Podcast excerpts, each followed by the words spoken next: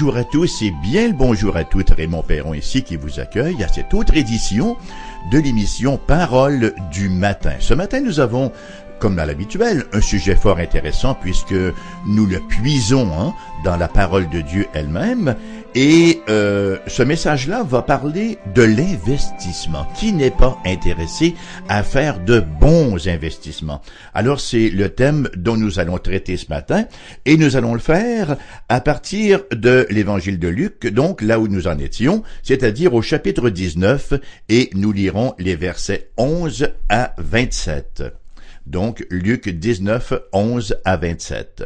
Ils écoutaient ces choses, et Jésus ajouta une parabole, parce qu'il était près de Jérusalem, et qu'on croyait qu'à l'instant le royaume de Dieu allait paraître. Il dit donc, un homme de haute naissance s'en alla dans un pays lointain pour se faire investir de l'autorité royale et revenir ensuite. Il appela dix de ses serviteurs, leur donna dix mines et leur dit, faites-les valoir jusqu'à ce que je revienne. Mais ses concitoyens le haïssaient, et ils envoyèrent une ambassade après lui pour dire, nous ne voulons pas que cet homme règne sur nous. Lorsqu'il fut de retour, après avoir été investi de l'autorité royale, il fit appeler auprès de lui les serviteurs auxquels il avait donné l'argent afin de connaître comment chacun l'avait fait valoir. Le premier vint et dit, Seigneur, ta mine en a rapporté dix. Il lui dit, C'est bien, bon serviteur, parce que tu as été fidèle en peu de choses, reçois le gouvernement de dix villes. Le second vint et dit, Seigneur, ta mine a produit cinq mines. Il lui dit, Toi aussi, sois établi sur cinq villes. Un autre vint et dit, Seigneur, voici ta mine, que j'ai gardée dans un linge, car j'avais peur de toi parce que tu es un homme sévère. Tu prends ce que tu n'as pas déposé et tu moissonnes ce que tu n'as pas semé. Il lui dit, Je te juge sur tes paroles, méchant serviteur. Tu savais que je suis un homme sévère, prenant ce que je n'ai pas déposé et moissonnant ce que je n'ai pas semé. Pourquoi donc n'as-tu pas mis mon argent dans une banque, afin qu'à mon retour je le retire avec un intérêt? Puis il dit à ceux qui étaient là, ôtez-lui la mine, et donnez-la à celui qui a les dix mines. Ils lui dirent, Seigneur, il a dix mines. Je vous le dis, on donnera à celui qui a, mais à celui qui n'a pas, on ôtera même ce qu'il a. Au reste, amenez ici mes ennemis qui n'ont pas voulu que je règne sur eux et tuez-les en ma présence. Voilà donc cette parabole qui traite en effet de l'investissement. Qu'est-ce qui a motivé Jésus à faire appel à cette parabole-là? Ben, la raison en apparence en est fort simple. Les attentes messianiques fiévreuses étaient à leur plus haut niveau parmi les disciples. Hein. C'est bien ce que nous lisons au verset 11. Ils écoutaient ces choses et Jésus ajouta une parabole parce qu'il était près de Jérusalem et qu'on croyait qu'à l'instant le royaume de Dieu allait paraître. Les gens croyaient que le royaume prendrait forme là à Jérusalem. C'est dire qu'alors qu'ils approchent de la ville, il y a toutes sortes de pensées qui absorbe leur esprit. Il y a des prophéties, bien sûr, comme celle de Zacharie, euh, chapitre 14, verset 6 et verset 9, où on lit « Ses pieds se poseront en ce jour sur la montagne des Oliviers, qui est vis-à-vis de Jérusalem, du côté de l'Orient. La montagne des Oliviers se fendra par le milieu, à l'Orient et à l'Occident, et il se formera une très grande vallée.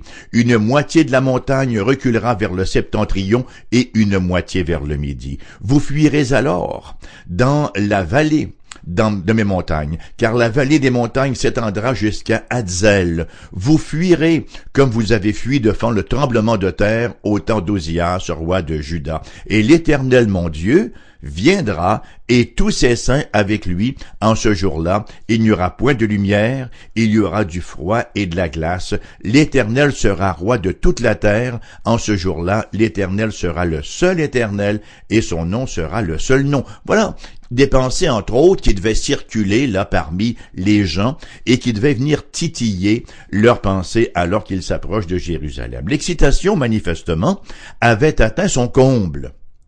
Jérusalem se trouvait à peine à une vingtaine de kilomètres plus loin, et la Pâque allait y être célébrée. C'est dire que de grandes foules hein, allaient de Jéricho à la cité sainte. Jésus était le fils de David. Il rétablirait, croyait-il, le trône de David. Et Jésus se donnait lui-même le titre de fils de l'homme, hein, le glorieux titre de l'être divin là de Daniel chapitre 7. Et qui plus est, ils avaient vu à répétition la manifestation de la puissance surnaturelle du Seigneur Jésus, et maintenant, avec à peine quelques kilomètres qui les séparent de Jérusalem, bien sûr qu'ils anticipent une explosion de cette même puissance rédemptrice pour instaurer le nouvel âge. La parabole de Jésus vient calmer leurs attentes, hein, vient mettre les pendules à l'heure avec une allégorie de sa propre vie qui parle, il va de soi, de son incarnation, de son engagement envers ses disciples, de son rejet aussi par ses ennemis, de son couronnement de roi, par sa mort, par sa résurrection et par son ascension, et finalement son retour pour juger le monde. Nous avons toutes ces doctrines-là dans la parabole qu'il va maintenant donner à ses disciples ou aux gens qui le suivent. La parabole s'amorce donc ainsi au verset 12, où il nous est dit il dit donc, un homme de haute naissance s'en alla dans un pays lointain pour se faire investir de l'autorité royale et revenir ensuite. On peut donc, enfin, on ne, peut manquer de voir en capsule la vie de Jésus, de voir son incarnation et de voir son retour final. Il va sans dire que les auditeurs de Jésus, eux, n'avait pas tout à fait le même angle de vue que nous avons, nous qui avons la révélation complète. Alors, il va sans dire qu'il ne pouvait pas tout comprendre à ce moment-là, cependant qu'en rétrospective, il verrait que la parabole traitait de la royauté du Seigneur et de la signification de cette réalité pour les siens et pour le monde. Nous voyons donc au verset 13 et 15 le roi en devenir qui délègue des responsabilités. Avant que cet homme de haute naissance, comme le dit le texte, ne quitte pour se faire investir roi, Jésus nous rapporte qu'il a confié à ses serviteurs des sommes à investir. Hein. Nous lisons au verset 12, il dit donc, un homme de haute naissance s'en alla dans un pays lointain pour se faire investir de l'autorité royale et revenir ensuite. Et qu'est-ce qu'il a fait avant de quitter?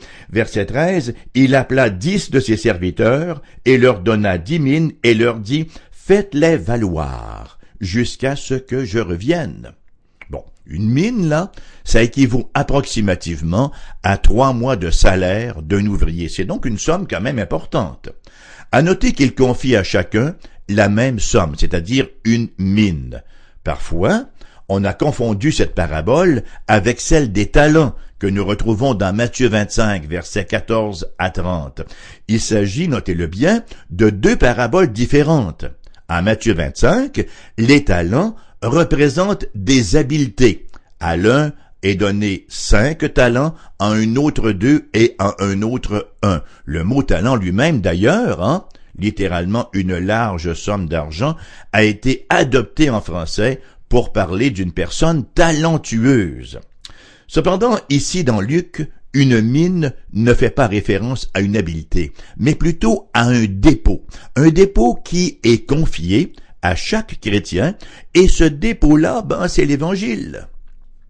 Chaque disciple du Seigneur Jésus-Christ est un intendant, un administrateur de l'Évangile. Paul, d'ailleurs, rappelle, et à répétition, que l'Évangile lui a été confié. 1 Thessaloniciens, chapitre 2, verset 4, Dieu nous a jugés dignes de nous confier l'Évangile. Hein?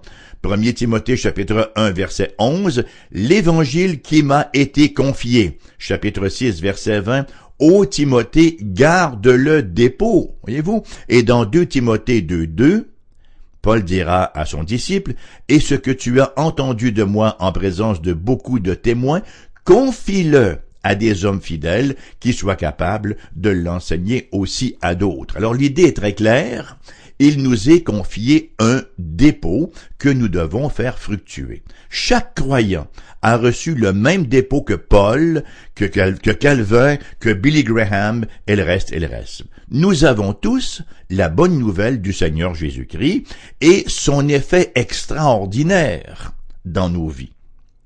Éphésiens chapitre 3 verset 3 de la plume de Paul. C'est par révélation que j'ai eu connaissance du mystère. Et au verset 8, cette grâce m'a été accordée d'annoncer aux païens les richesses incompréhensibles de Christ. Voyez-vous ce que Paul est en train de dire? Excusez-moi. J'ai reçu une révélation et en conséquence, j'ai aussi reçu une révélation. Euh, pardon, une, commission.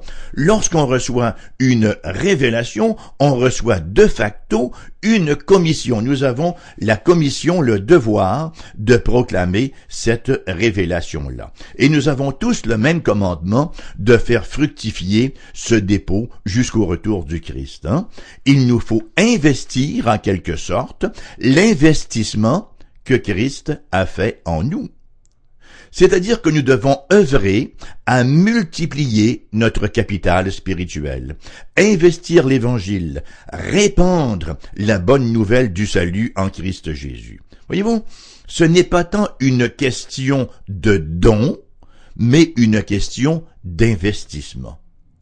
Après que cet homme de haute naissance eut confié cet investissement à ses serviteurs, c'est-à-dire bien sûr après que Jésus eut confié l'évangile à ses disciples, ses ennemis ont réagi. Et qu'est-ce qu'ils ont fait? Ben, ils ont fait ce que les ennemis font. Ils ont tenté de faire obstacle à son règne. Et c'est ce qui nous est rapporté au verset 14. Mais ses concitoyens le haïssaient. Et ils envoyèrent une ambassade après lui pour dire, nous ne voulons pas que cet homme règne sur nous. Voilà bien la réaction des ennemis. Les incrédules ont toujours détesté Jésus. Ça ne veut pas toujours dire une haine ouverte, mais c'est une, haine qui est là, latente, et qui se manifeste à la moindre occasion. On n'a qu'à penser au rejet de Jésus avant la crucifixion. Hein? Jean 19, versets 14 à 16, nous rapporte ce qui suit. C'était la préparation de la Pâque et environ la sixième heure. Pilate dit aux Juifs, Voici votre roi. Mais ils s'écrièrent, Ôte, ôte, crucifie-le. Pilate leur dit, Crucifierai-je votre roi? Les principaux sacrificateurs répondirent, Nous n'avons de roi que César. Alors il le leur livra pour être crucifié. Ils prirent donc Jésus et l'amenèrent. Et toujours dans Jean 19, versets 19 à 22, nous lisons ce qui suit. Pilate fit une inscription qu'il plaça sur la croix et qui était ainsi conçue. Jésus de Nazareth, roi des Juifs.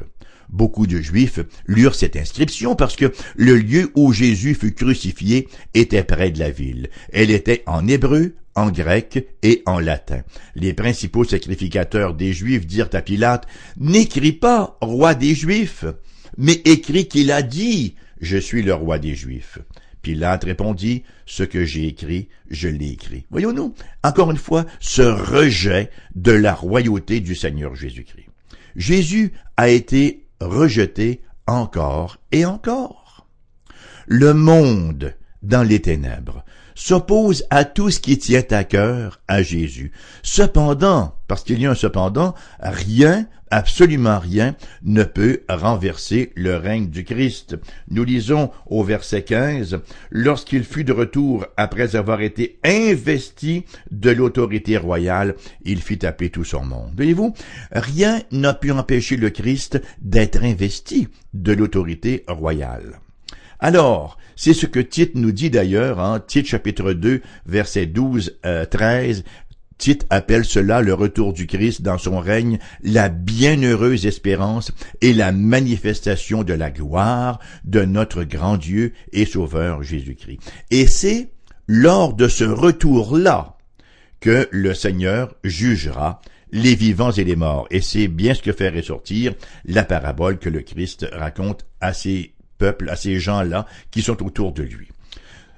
Et nous voyons par la suite, à partir de la deuxième partie du verset 15 jusqu'au verset 27, nous voyons le nouveau roi qui règle ses comptes. Bon, il a donné des sommes à investir, un capital à investir, il est allé se faire lui-même hein, euh, introniser, investir de l'autorité royale, et il va revenir et rencontrer à nouveau les gens auxquels il a confié un capital, mais aussi les gens qui se sont opposés à son investiture royale. À son retour, donc, Jésus va demander des comptes à ses serviteurs, et cela sur la base de son investissement, et il va aussi régler ses comptes avec ses ennemis qui auront rejeté sa royauté. Dans un premier temps, nous voyons le roi qui rencontre ses serviteurs, auxquels il a confié les mines. Hein? Deuxième partie du verset 15, il fit appeler auprès de lui les serviteurs auxquels il avait donné l'argent, afin de connaître comment chacun l'avait fait valoir. Important cela. Et nous voyons que au retour de Christ, nous aurons des comptes à rendre de notre administration. C'est ce que nous dit d'ailleurs l'apôtre Paul dans sa deuxième lettre aux Corinthiens, chapitre 5, verset 10, où il écrit Car il nous faut tous comparaître devant le tribunal de Christ, afin que chacun reçoive selon le bien ou le mal qu'il aura fait étant dans son corps. Voici donc que ces entrevues avec euh, les serviteurs vont avoir lieu et elles revêtent bien sûr ces entrevues-là une grande importance. Nous lisons au verset 16 à 19, le premier vin est dit, Seigneur, ta mine a rapporté dix mines. Il lui dit, c'est bien, bon serviteur, parce que tu as été fidèle en peu de choses, reçois le gouvernement de dix villes le second vint et il dit Seigneur, ta mine a produit cinq mines. Il lui dit Toi aussi, sois établi sur cinq villes. Alors nous voyons que le premier et le second serviteur ont respectivement fait du mille et du cinq cents pour cent avec leur investissement. Ce qu'il faut noter également, c'est leur humilité. Ils ne disent pas, Seigneur, nous avons fait produire le capital, voici ce que nous avons rapporté. Non, ils ne prennent pour eux-mêmes aucun crédit. Hein? On le voit dans la manière de rendre leur compte au Seigneur. Au verset 16, le premier vin est dit, Seigneur, ta mine a rapporté dix mines. Non pas j'ai rapporté ou j'ai fait fructifier. Non, ta mine a rapporté dix mines et il en va de même pour l'autre. Ta mine a produit cinq mines. Et leur récompense, bien sûr, ne peut que, ne peut que nous étonner alors qu'ils reçoivent des villes entières. Hein? Alors la parabole ici, bien sûr, c'est métaphorique, on voit qu'ils ont reçu une certaine quantité d'argent et on voit à quel point la récompense est infiniment au-delà de ce qui leur avait été confié. Ils ont bien administré leurs investissements et leur récompense va au-delà de toute attente. Plus important encore, ils seront les vice-rois du Seigneur. Ils seront reçus avec honneur et ils jouiront de tous les privilèges inhérents à leur position. La récompense pour les serviteurs fidèles du Christ représente la plus haute élévation qui puisse être dans la présence éternelle de notre Sauveur et Seigneur. Et c'est certainement là, chers amis, une incitation à œuvrer à l'avancement du règne de notre Dieu, à faire fructifier l'Évangile qui nous a été confié. L'apôtre Pierre nous dit d'ailleurs dans sa deuxième épître, hein, chapitre 1, versets 10 et 11, C'est pourquoi, frères, appliquez-vous d'autant plus à affermir votre vocation et votre élection, car en faisant cela, vous ne broncherez jamais. C'est ainsi en effet que l'entrée dans le royaume éternel de notre Seigneur et Sauveur Jésus-Christ vous sera largement accordée. Le trône du jugement, malheureusement, cependant, n'est pas sans tragédie. Et il y a une tragédie qui suit hein, dans la parabole du Seigneur Jésus-Christ. Et cette tragédie-là, elle nous est rapportée dans les versets 20 à 23, où nous lisons ce qui suit. Un autre vin est dit, Seigneur, voici ta mine que j'ai gardée dans un linge. Car j'avais peur de toi parce que tu es un homme sévère, tu prends ce que tu n'as pas déposé et tu moissonnes ce que tu n'as pas semé. Il lui dit, Je te juge sur tes paroles, méchant serviteur. Tu savais que je suis un homme sévère, prenant ce que je n'ai pas déposé et moissonnant ce que je n'ai pas semé. Pourquoi donc n'as-tu pas mis mon argent dans une banque, afin qu'à mon retour, je le retire avec intérêt? l'homme n'a fait aucun investissement de quelque sorte que ce soit. Il a simplement entreposé sa mine. Il se disait vraisemblablement quelque chose comme Bon ben, je vais jouer, comme on dit au Québec, là, je vais jouer safe je vais garder la tradition chrétienne, je vais aller à l'église à l'occasion, je vais envoyer mes enfants à l'école du dimanche, je vais tenter de garder un point de vue à peu près chrétien sur les choses, c'est-à-dire je peux envelopper ma religion dans mon mouchoir et ainsi la conserver. Un tel professant sera jugé sévèrement. Autant le Seigneur est généreux envers ses fidèles, autant il est sévère envers les infidèles. Verset 24. Puis il dit à ceux qui étaient là, ôtez-lui la mine et donnez-la à celui qui a dix mines. Ils lui dirent, Seigneur, il a dix mines. Je vous le dis, on donnera à celui qui a, mais à celui qui n'a pas, on ôtera même ce qu'il a. Il nous est même permis de douter du salut de cet homme. Et s'il est sauvé, il sera du nombre de ceux dont Paul parle dans 1 Corinthiens chapitre 3 verset 25 où il dit si l'œuvre de quelqu'un est consumée, il perdra sa récompense. Pour lui, il sera sauvé, mais comme au travers du feu. Chaque croyant, chaque croyant a reçu le même évangile en dépôt pour investir indépendamment de nos habiletés. Si nous l'investissons, nous recevrons une récompense au-delà de toute mesure. Hein? Verset 26, je vous le dis, on donnera à celui qui a, mais à celui qui n'a pas, on ôtera même ce qu'il a. Si nous professons être croyants, investissons-nous l'Évangile investissons-nous ce que le Christ a fait pour nous et, conséquemment, ce qu'il peut aussi faire pour autrui comprenons bien que ce n'est pas une question de don, mais de fidélité. Hein?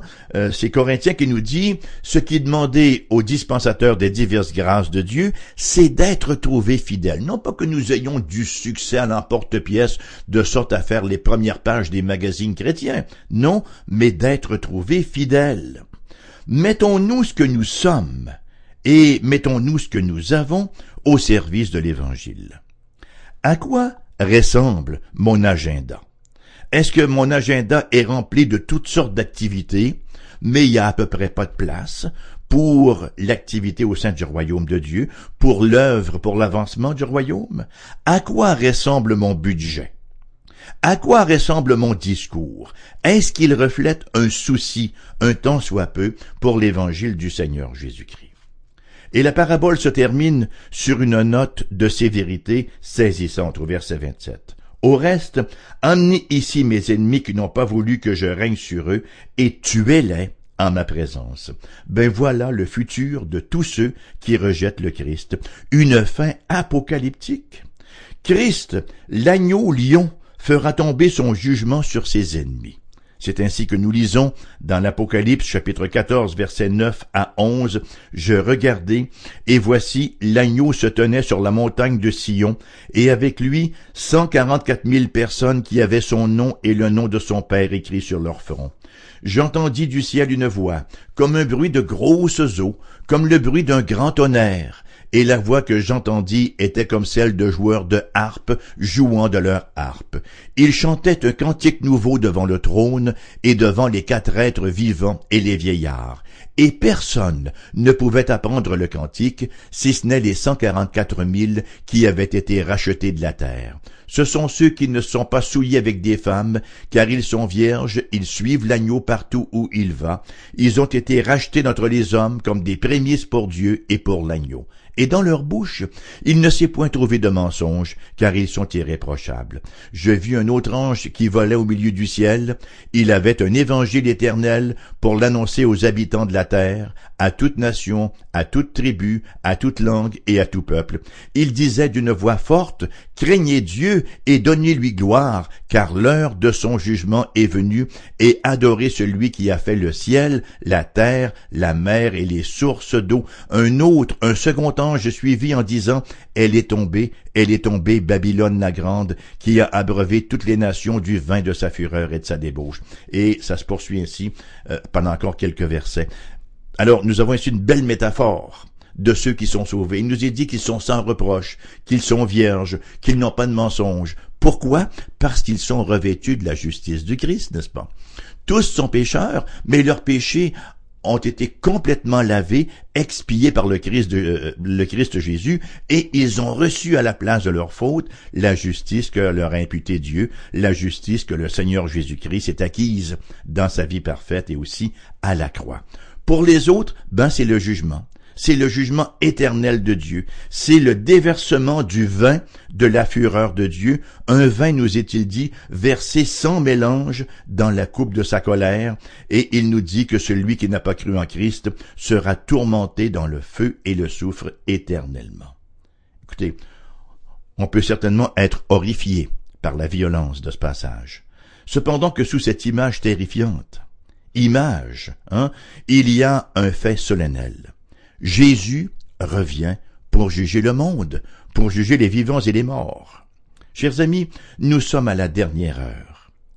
Premier Thessalonicien nous dit, dans, au premier chapitre, versets 9 à 10, ou 9 et 10, car on raconte à notre sujet d'écrire Paul, quel accès nous avons eu auprès de vous, et comment vous vous êtes convertis à Dieu en abandonnant les idoles pour servir le Dieu vivant et vrai, et pour attendre des cieux son Fils, qu'il a ressuscité des morts, Jésus qui nous délivre de la colère à venir. Jésus est investi de l'autorité royale. Jésus va revenir pour juger les vivants et les morts. Jésus va revenir avec son lot de récompenses pour ceux qui ont reçu par la foi la justice qu'il offre gratuitement à tous ceux qui viennent à lui, qui reconnaissent leurs besoins, qui se repentent et qui s'engagent à vivre pour sa gloire. Il vient aussi avec son lot de jugement pour ceux qui continuent de choisir de lui tourner le dos et de vivre leur vie comme il leur plaît. L'invitation est lancée à tous. C'est un salut entièrement gratuit. Venez à moi, vous tous qui êtes fatigués et chargés, de dire Jésus, et je vous donnerai du repos. Matthieu 11, 28 l'invitation à venir au Christ pour recevoir la paix, pour recevoir cette pleine réconciliation avec Dieu le Père et l'assurance de l'éternité en sa présence. Voilà bien la parabole que le Seigneur a lu ou, a livré à ses disciples et que nous avons lu ce matin et qui nous interpelle autant nous qui sommes croyants à investir l'Évangile, qui interpelle également ceux et celles qui ne le sont pas à venir à cet évangile de gloire, de majesté et de grâce. L'émission finit comme cela ce matin. Elle vous reviendra en rediffusion cet après-midi à 14h. Entre-temps, vous pouvez nous écrire à ERBQ, casier postal 40088, Québec QC, G1H2S5. Vous trouverez notre adresse courriel sur le site euh, de la station, foifm.com. Numéro de téléphone pour les gens de la région immédiate de Québec, le 88 688 0506. Ailleurs en province, le numéro sans frais, 1 877 659 0251. Ben, je vous souhaite une belle journée, tout en soleil de justice dans vos cœurs, et vous convie, bien sûr, il va sans dire, à la prochaine, votre carton d'invitation vous est déjà remis. À bientôt, que le Seigneur vous comble de ses bienfaits.